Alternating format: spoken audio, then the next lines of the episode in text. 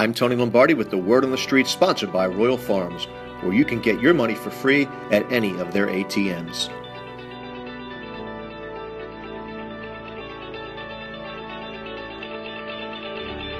We keep hearing how Dennis Pitta wants to try and play again, despite the inherent risks of such a comeback. Give the Ravens credit for publicly respecting the desires of a fan and organizational favorite, but soon push will come to shove and the Ravens will part ways with Joe Flacco's BFF. It's just one of the cruel aspects of the NFL's salary cap. Teams cannot afford to keep players who don't perform to the level of their contracts, and in Pitta's case, he might not be able to perform at all. That's why, come March 9th at 4 p.m., it is highly likely that Pitta will be one of the newest former Ravens.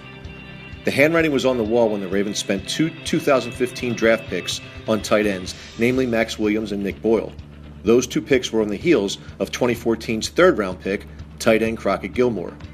It is possible that the Ravens could extend a veteran minimum offer to Pitta with incentives to reduce his cap number and provide cap space that the Ravens desperately need but that would only serve to slow the development of the team's posse of young tight ends, even if Nick Boyle is ultimately out of the picture. Seeing Pitta on the sidelines like a kid on timeout is heartbreaking, but to put him in on the field and risk permanent disability is even more sobering, and the Ravens, in good conscience, can't suit him up. And they won't. I'm Tony Lombardi.